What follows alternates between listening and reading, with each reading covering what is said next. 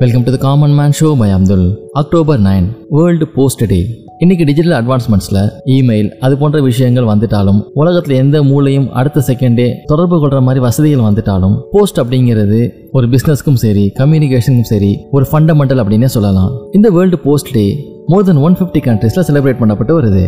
October nine eighteen seventy ஃபோர்ல சுவிட்சர்லாந்துல இருக்க burn நகர்ல யூனிவர்சல் போஸ்டல் யூனியன் உருவாக்கப்பட்ட தினமான October nine eighteen seventy four நினைவு கூறும் விதமாக தான் இது செலிப்ரேட் பண்ணப்பட்டு வருது.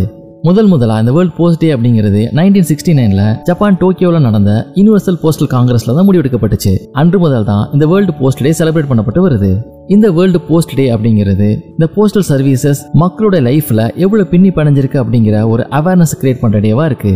குளோபலா பிசினஸ் டெவலப்மெண்ட்டுக்கும் எக்கனாமிக் ஆக்டிவிட்டீஸ்க்கும் போஸ்டல் சர்வீசஸோட கான்ட்ரிபியூஷன் அப்படிங்கிறது ரொம்பவே இன்றியமையாது யூனிவர்சல் போஸ்டல் யூனியன் யூபியூ தான் எஃபிஷியன்ட் போஸ்டல் சர்வீசஸ்க்கு வழிவகையை செஞ்சாங்க. நைன்டீன் ஃபார்ட்டி எயிட்டில் இது யுனைடெட் நேஷன்ஸில் ஒரு ஏஜென்சியாகவும் மாறுச்சு.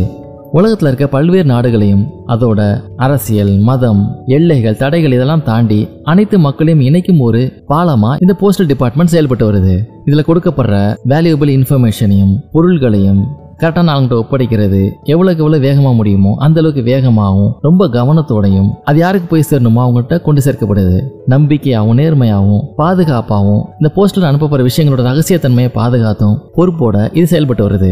உலகத்திலேயே அதிகமான போஸ்ட் ஆஃபீஸஸ் கொண்ட நாடா இந்தியா தான் இருக்குது Indian postal department seventeen sixty போல தொடங்கப்பட்டுச்சு. தற்போதைய கணக்குப்படி ஒரு லட்சத்தி ஐம்பத்தி ஐயாயிரத்துக்கும் அதிகமான போஸ்ட் ஆபீஸ் இருக்கதா சொல்லப்படுது. இதுல பெரும்பான்மையான சதவீதம் கிராம பகுதிகளில் அமைஞ்சிருக்கதா சொல்லப்படுது. இந்தியன் போஸ்டல் டிபார்ட்மெண்ட்ல more than five lakh employees work பண்ணிட்டு இருக்காங்களாம் இன்றைக்கு இருக்க நவீன யுகத்துல மக்கள் டிஜிட்டல் மீடியத்துக்கு மாறினாலும் போஸ்டல் சர்வீசஸ் அப்படிங்கிறதுக்கு இன்னுமே ஒரு சிறப்பு இருக்க தான் செய்யுது.